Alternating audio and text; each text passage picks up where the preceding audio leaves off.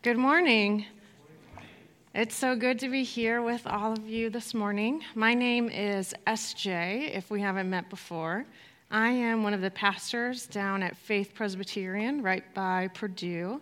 But I've been around the Midwest Presbytery since about 2014. I got examined in that room right back there by some committee members. So St. Andrew's always held a special place in my heart because of that. Well, let's dig into our scripture from 2 Peter this morning. I will read for us 2 Peter 1 1 through 2 3. Simon Peter, a servant and apostle of Jesus Christ, to those who have obtained a faith of equal standing with ours by the righteousness of our God and Savior, Jesus Christ. May grace and peace be multiplied to you in the knowledge of God and of our Jesus our Lord. His divine power has granted to us all things that pertain to life and godliness through the knowledge of Him who called us to His own glory and excellence, by which He has granted to us His precious and very great promises so that through them you may become partakers of the divine nature, having escaped from the corruption that is in the world because of sinful desire. For this very reason, make every effort to supplement your faith with virtue, virtue with knowledge, and knowledge with self control, and self control, steadfastness, and steadfastness with godliness, and godliness with brotherly affection and brotherly affection with love. For if these qualities are yours and are ever increasing, they keep you from being ineffective or unfruitful in the knowledge of our Lord Jesus Christ. For whoever lacks these qualities is so nearsighted that he is blind, having forgotten that he was cleansed from his former sins. Therefore, brothers, be all the more diligent to make your calling and election sure. For if you practice these qualities, you will never fall. For in this way, there will be richly provided for you an entrance into the eternal kingdom of our Lord and Savior, Jesus Christ. Verse 12 Therefore, I intend always to remind you of these qualities Though you know them and are established in the truth that you have, I think it right, as long as I am in this body, to stir you up by way of reminder, since I know that the putting off of my body will be soon, as our Lord Jesus Christ made clear to me. And I will make every effort so that after my departure, you may be able at any time to recall these things.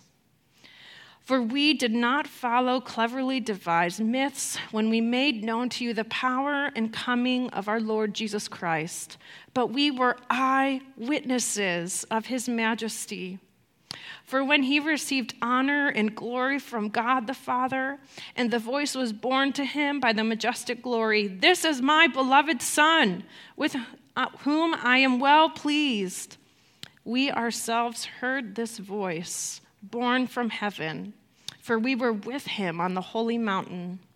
And we have something more sure the prophetic word to which you will do very well to pay attention to, as a lamp shining in a dark place until the day dawns and the morning star rises in your hearts. Knowing this, first of all, that no prophecy of Scripture comes from someone's own interpretation. For no prophecy was ever produced by the will of man, but men spoke from God as they were carried along by the Holy Spirit. Chapter 2.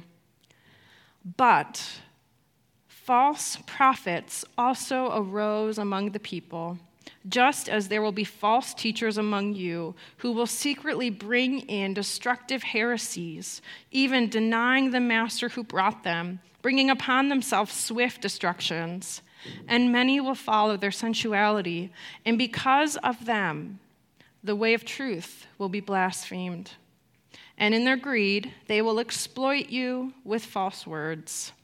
Their condemnation from long ago is not idle, and their destruction is not asleep.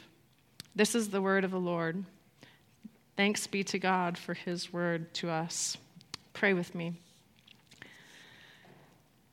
Heavenly Father, we come before you asking you to open our eyes to the truths of your scripture. Draw us closer to yourself and conform us to the image of your Son. And it's in his sweet name that we pray. Amen. What is your favorite genre of music? Raise your hand if you like country. Couple country fans? Any rock fans in here? All right. Any classic, classical music? Okay, good. Jazz? Any jazz fans? What am I forgetting? I guess top 40s. Oh, and we have to say Christian. We have to have the Christian answer. yep. Yep. But I want you to consider why do we love music so much? I think part of what makes music so comforting is that there's always a typical rhythm and pattern. Our beloved hymns use the same tune for four verses and then many of the newer worship songs add a bridge with some musical time for prayer and reflection. And those patterns are predictable. And that's what makes music, I think, so comforting and so moving for us. And in the same way that music has typical building blocks and patterns that it follows, the different genres in Scripture have their own typical building blocks and patterns that they follow. So, when I say genres of scripture, I'm talking about poetry, like Psalm 80 that we read, history, narrative, and letters, like the one we just read the opening to today. And in 2 Peter, we have the typical aspects of an ancient letter before us. There's a beginning where the author states their name. There's some salutations, right? The intro greeting, some thanksgiving. Some of the other letters take more time to mention people and prayer. And the first character we meet in 2 Peter is our author, Peter.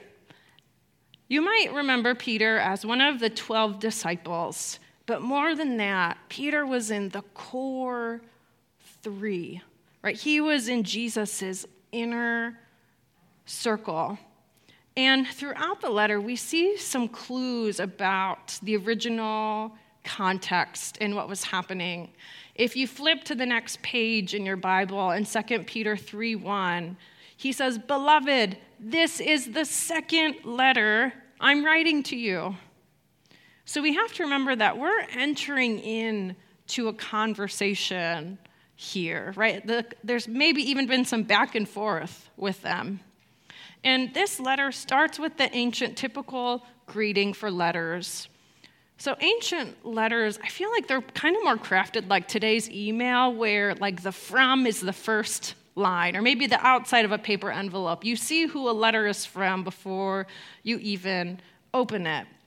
And that's because 2,000 years ago, most people weren't literate. They wouldn't have read this in a binded book like we have now.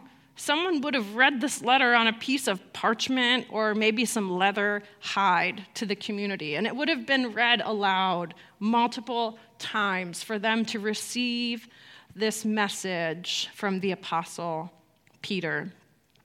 And one cool fact to know is that in ancient letters, right after someone said, from this person, to this person, the next thing they would do is give glory or honor or praise to whatever local deity there was where they were sending that letter to. So they'd say, We have letters that are like praising Dionysus or to whatever Greco Roman god there was. But Peter gives thanks to the Lord Jesus Christ. Now, some of our letters in the Bible or epistles make it really easy for us, and they tell us exactly who the audience is. They say, to the people in Galatia, to the people in Corinth. But Second Peter doesn't make it that easy for us. But we can infer as we look at the rest of the letter, you look at chapter 2, you'll see a bunch of names of Old Testament characters.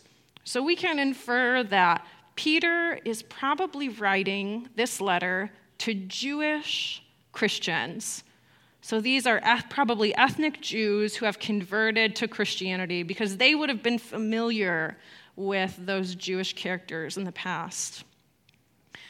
And we know that part of the history around Peter is that he was executed in 68 AD by Emperor Nero. So our best guess is that this letter was written sometimes in sometime in the 60s AD. So this is 30 years after Jesus died on the cross. And that amount of time will be important when we come back to this. But our best guess is that in the 60s, this letter was circulated around Asia Minor or like modern day Turkey. So now that we've established some of our context, the who, what, where, when, and why, let's dig into this passage and see what we can glean from it and how it's relevant to the church today.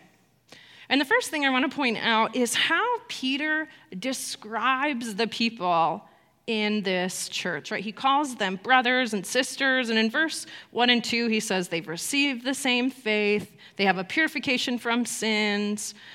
And in verse 5, he lists some qualities for them where he's like, hey, remember these qualities. He mentions diligence, moral excellence, knowledge, self control, perseverance, godliness, and brotherly kindness. And in verse 8, he tells them that if they have these inner qualities, they won't be unproductive in the true knowledge of Jesus Christ. But on the other hand, in verse 9, he describes the person that doesn't have these qualities as being blind or short sighted, having forgotten their former purification from sins.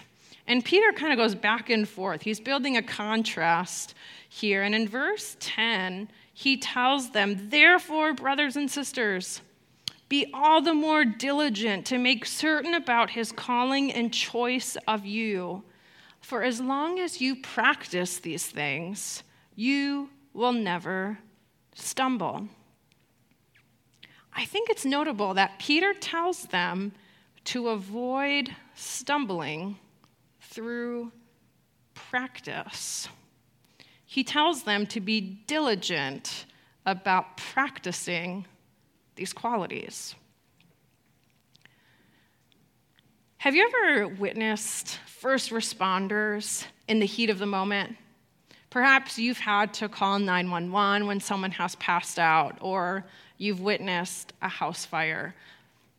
I'm always amazed in those moments when these professionals are able to stay so calm and collected when it's chaos going on around them. But how do these folks stay so calm in the midst of an emergency? And the answer is they practice right? Firefighters will find an abandoned house and light it on fire and practice all of their procedures and scripts for how they work together as a team and how they secure the scene and keep bystanders safe around them. Right? They they have practice on their procedures and they have scripts. And in the same way, I think Peter is encouraging us to practice these virtues. And he tells us exactly how we are to practice. When we look back at verses 3 and 4, Peter starts out this letter saying, His divine power has granted to us everything pertaining to life and godliness, and it's through the true knowledge of Him who called us. And in verse 4, he goes on to explain God's promises, and he says, So that you may become partakers of the divine nature. Peter wants these Christians to remember that they have God's divine power that they can be partakers of. And Christians participate in practice these divine qualities as God applies them to us through Jesus Christ. And I think it's interesting in verses 12 and 13 how Peter says, I really want to remind you of these things. Remember these things. So I wonder if it was easy for them to forget them. And Peter really hammers it home. He says, As long as I'm alive, as long as I'm on this earth, I'm going to remind you. And the jolly opening of this letter, the tone starts to shift in verses 13 through 14 to a much more serious warning. Peter brings up his death. That's what he means when he says he's going to be passing out of this body. And I think the reason he brings up his death as part of this serious warning is because Peter recognizes the significance of the passing of the apostles, those who were with Jesus 30 years before, and to maintain that authoritative teaching in Scripture. We see throughout the book of Acts, as we have detailed with that early church history, that there's a lot of persecution of early Christians.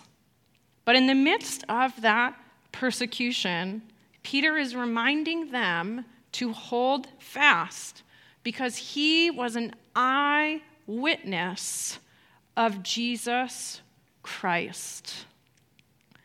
And in the midst of the persecution that the earlier church is facing, they're facing outward forces, but they're also facing internal forces. We find out in verse 16 that there are cleverly devised tales that are assaulting them.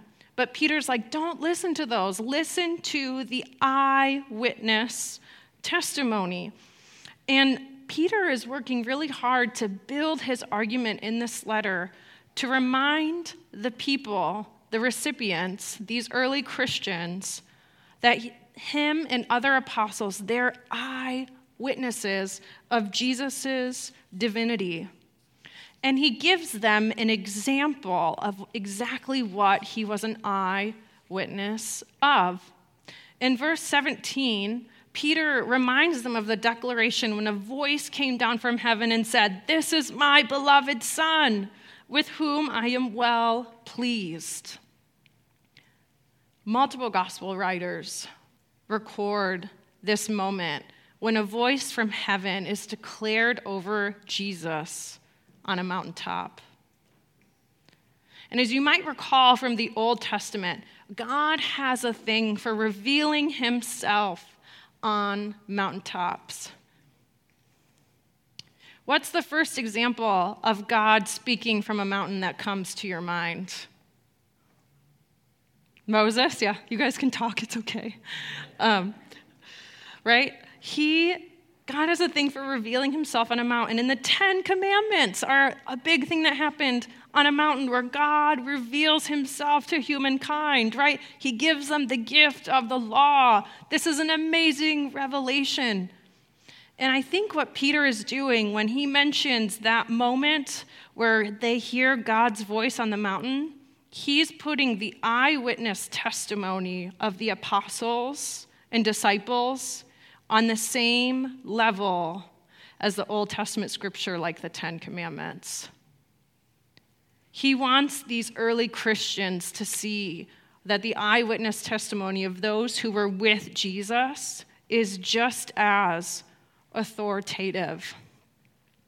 And in verse 19, he gives them a really strong command. He says, Pay attention. Pay attention to this. And he explains in verse 20 that no prophecy of Scripture becomes a matter of someone's own interpretation.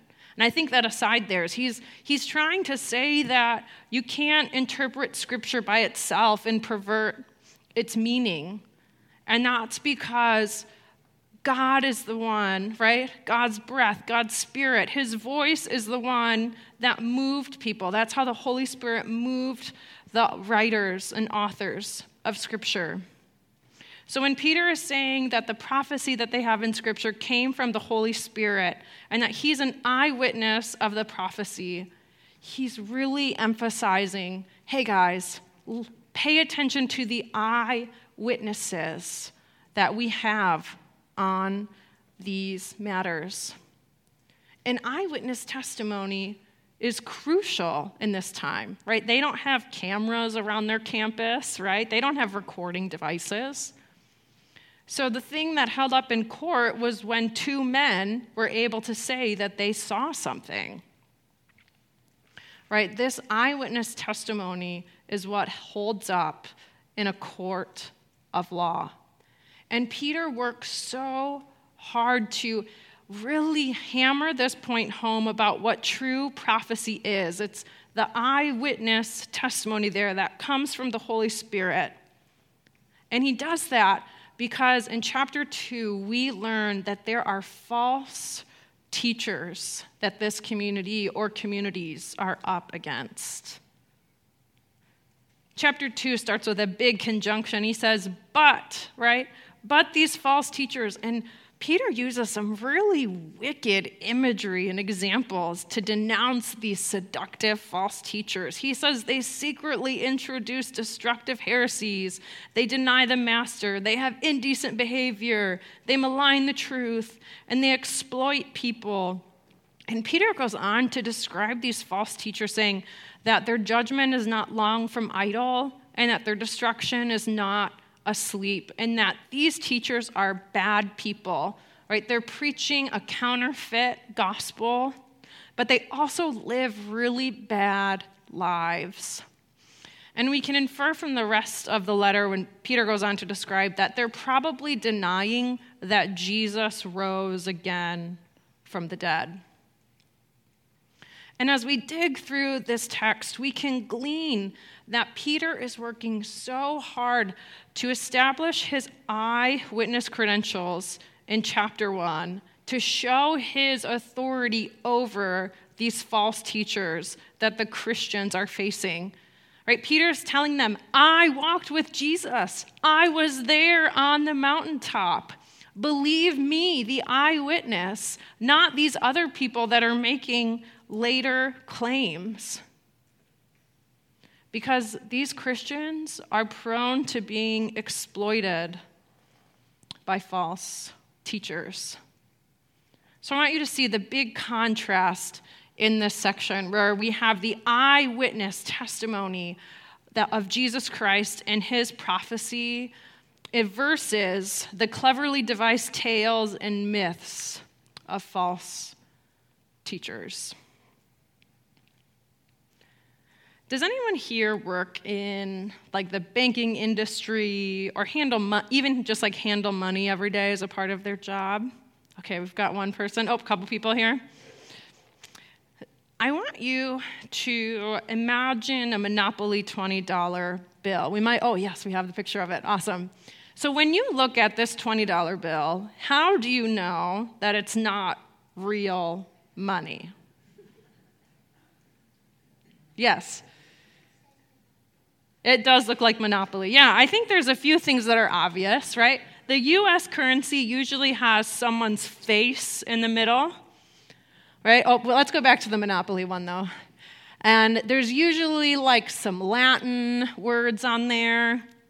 And real money has this like glossy shine factor where like if you twirl it a little bit, you can you can see these like threads of fabric woven through it right? And this, when it's this different and blatantly obvious, it's easy to tell that this is not a real dollar bill. So let's look at our real dollar bill up here. Right, you can kind of see like the, I think that's an eagle on the left side where it's got that like shiny factor that you can recognize as real money. We've got the face, right? There's like the database numbers, the seal, and all the fat, or all the little intricate parts that make money, our money, and our currency what it is. But for fraud detection experts, how do they train to discern the real money from the fake money? Does anyone here know what their procedures are? Sorry, say it louder. Mm-hmm. Yeah, they're trained to see. There's like a special, there's usually like a line like two thirds of the way through. This one you can't tell in this picture, right? How else are like fraud detection experts trained to identify counterfeit money? Yeah, they spend hours feeling the real money. They study real money under microscopes and under magnifying glasses. And the thing that strikes me about their training to identify counterfeit money is they actually spend the majority of their time only studying the real money. They study real money so that they can learn all about it and study the intricacies and the little things that prove that that is the real currency. That's how they determine what real money is. And I think that we can be inspired by their best practices. And in the same way, Christians, the way that we discern what the truth is and the way that we identify counterfeit gospels is by studying the real deal.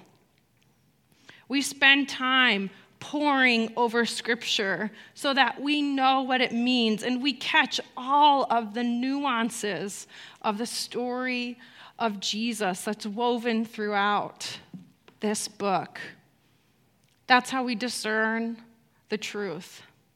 And yeah, we do that through the divine power that has been granted to us. But we have to remember that right action comes from true knowledge of who Jesus Christ is.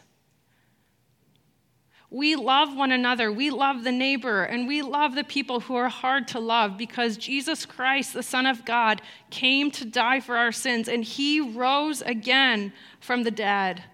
And we participate in his divine nature by relying on him, right? And turning to that same power that raised Jesus Christ from the dead. So, what does this practically look like for Christians today? First, I think it means we consider the qualities here that Peter has listed and ask God to help you practice them. I mean, these are really the basics of Christian living. And as I read this list, I want you to consider which one strikes you the most diligence, moral excellence, knowledge, self control, perseverance, godliness, brotherly affection, love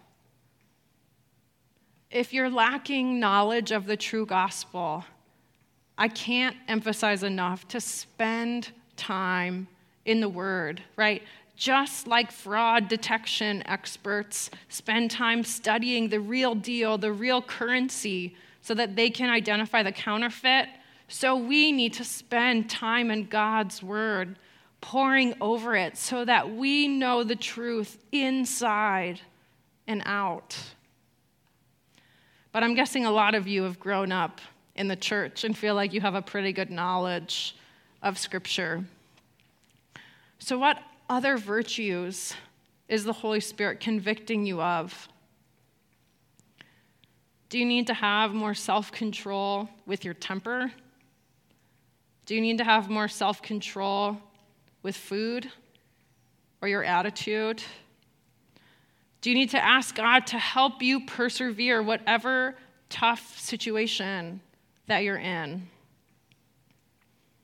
Or maybe you need help with brotherly kindness and love. I know that in my own life, I think for me, the thing that I struggle with the most in this season is just kindness. When I'm overworked and I'm tired, and a preschooler has woken me up in the middle of the night, it's really hard to be kind and to have the self control that God wants me to. But just like those emergency responders, I can rely on God's divine power and start practicing scripts for the hard moments. And most of the time, the best way to start out practicing my faith is taking a deep breath.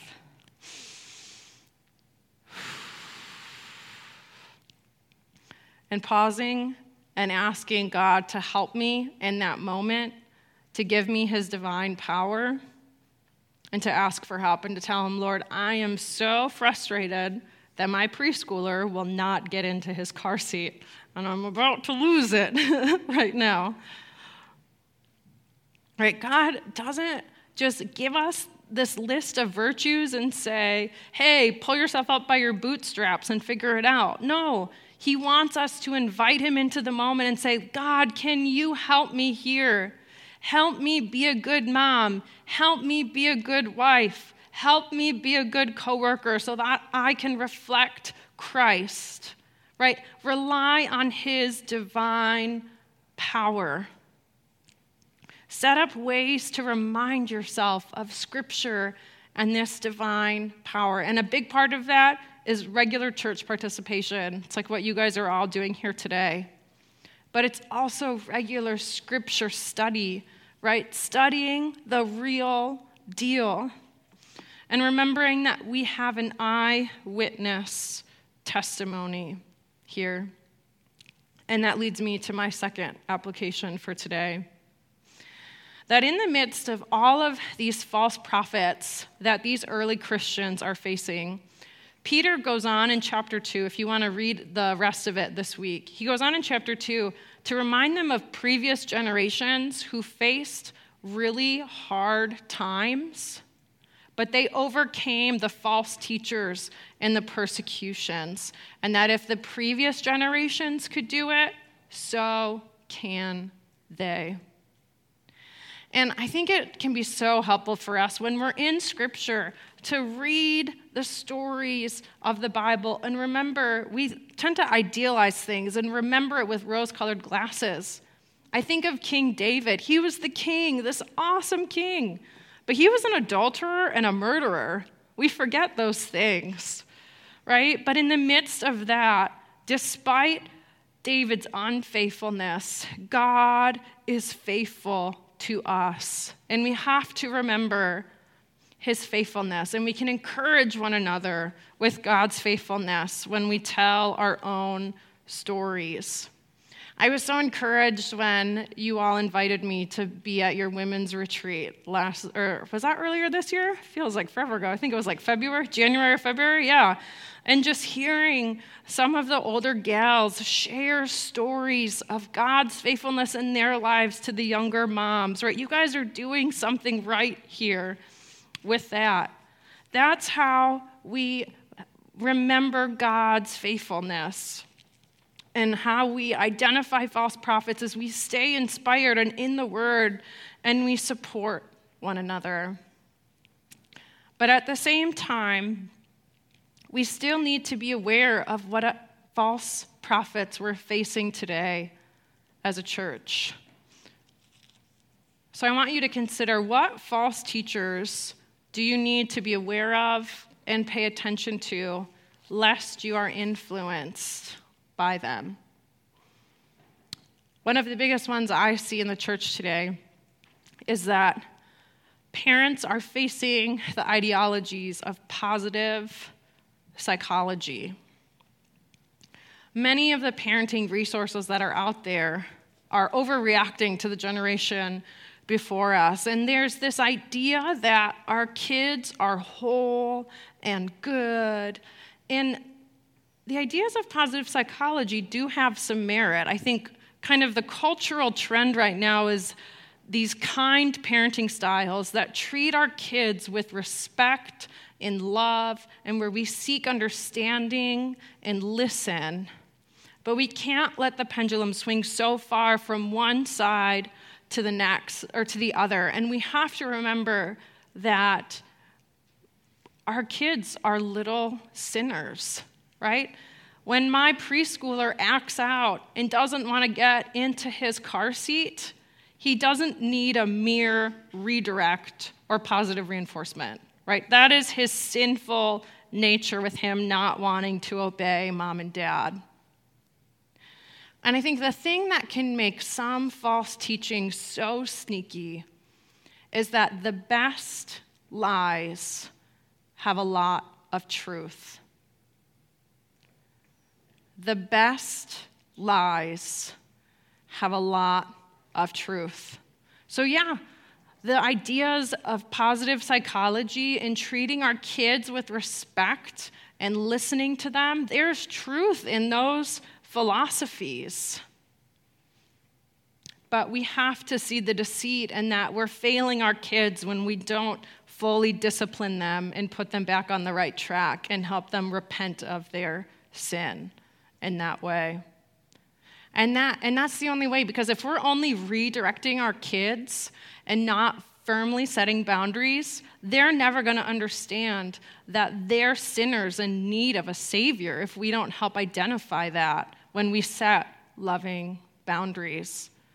And as parents, it's our job to reflect God's gracious character to our kids and to, yes, we want to be patient with them, but there are lines that we hold that we don't let be crossed.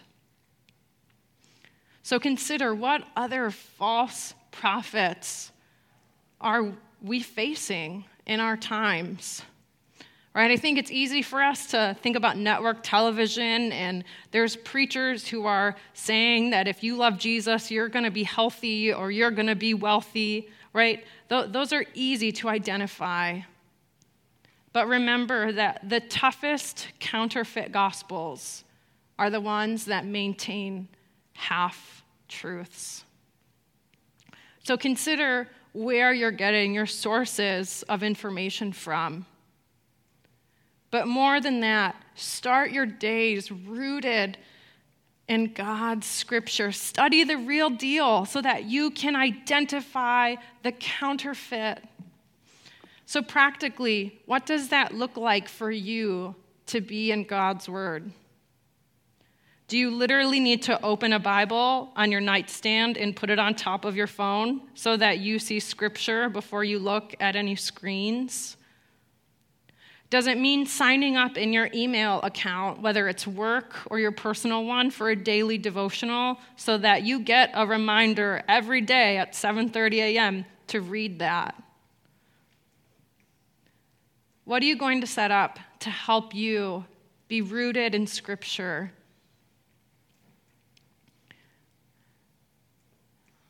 Friends, we believe that Jesus Christ died on the cross for our sins and rose again from the dead. And it's easy to identify the blatant heresies that reject the big parts of our faith. But we have to be aware of the false teachers that twist half truths in their teachings. As you go about this week, remember that the hardest lies to spot are the ones that are half true. But at the same time, be encouraged that you have Christ's divine power living in you through God's Spirit, right? He is in you and He will empower you to live out His truth. He promises that for us. And as He calls us to this holy standard and the, those virtues, Remember, you have God's power within you to do that. We aren't the first Christians to face trials and hard times, and we aren't, I don't think we'll be the last. But as you go this week, brothers and sisters, ask God for his divine power, right? But participate with him in that by being in His Word and inviting Him into the moment when you're tempted to not be Christ like, so that God can empower you to live out whatever calling He's placed on your life. In the name of the Father, and the Son, and the Holy Spirit.